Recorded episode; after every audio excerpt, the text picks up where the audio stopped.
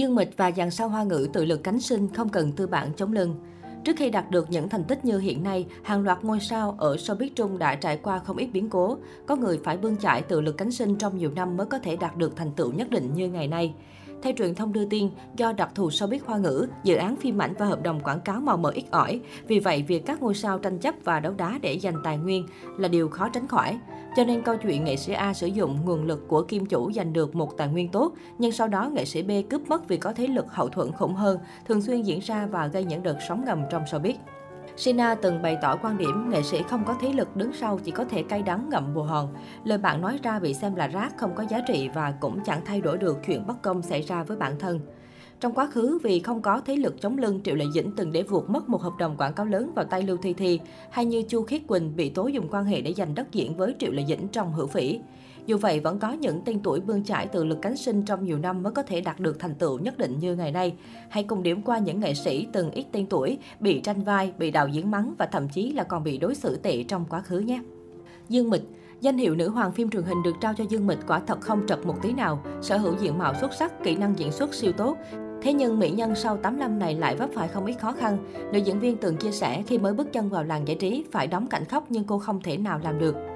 Thế nên đã bị đạo diễn mắng và vuốt mặt ngay tại trường quay, khiến mọi người rất bất ngờ. Nhưng cũng chính khoảnh khắc đó đã trở thành động lực thôi thúc Dương Mịch phát triển từng ngày từng giờ. Và giờ đây cô nàng đã đứng trên đỉnh cao của sự nghiệp. Hoắc Kiến Hoa.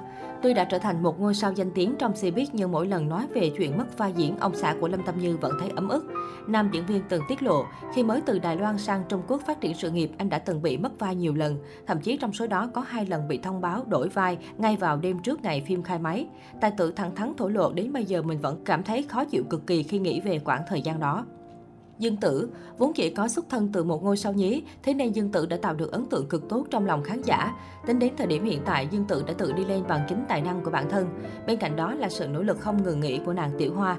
Có thể thấy sự nghiệp của nữ diễn viên đang ngày càng bùng nổ và gặt hái được nhiều thành công nhất định.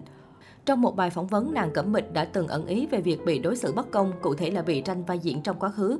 Nhiều người nhận định đó chính là sự việc bố của Ninh Đăng Lâm dựa vào tiền tài lót đường cho con gái của mình thế chân dương tử, vì thế cô nàng cùng mẹ đã phải rời đoàn làm phim ngay trong đêm. Hoàng Hiên Nhìn vào Hoàng Hiên của ngày hôm nay, nhiều người sẽ không biết sau năm này vốn không có tư bản chống lưng, nhiều lần bị người ta lấy mất vai diễn, thậm chí còn bị đàn em tranh phiên vị. Chính vì vậy mà cho dù có năng lực và cố gắng đến đâu, anh chàng cũng không thể có cơ hội để bộc lộ tài năng. Châu Tấn Ít ai biết trước khi trở thành đại hoa như hiện nay, Châu Tấn đã từng có một quá khứ vô cùng cơ cực. Khoảng thời gian gia đình gặp vấn đề về tài chính vì muốn tiếp tục đi học và giúp đỡ gia đình, nữ nghệ sĩ đã phải đi hát ở các phòng trà, quán bar. Trong một chương trình truyền hình, người bạn đới quân của cô đã chia sẻ về chuyện Châu Tấn từng bị giới đàn anh đàn chị bắt đi gặp khách một tối. Vì không chịu mà cô nhận liền năm dấu ngón tay ngay trên mặt không nể nang gì. Sau đó Châu Tấn đã phải chai miệng để tiếp tục lên sân khấu hát.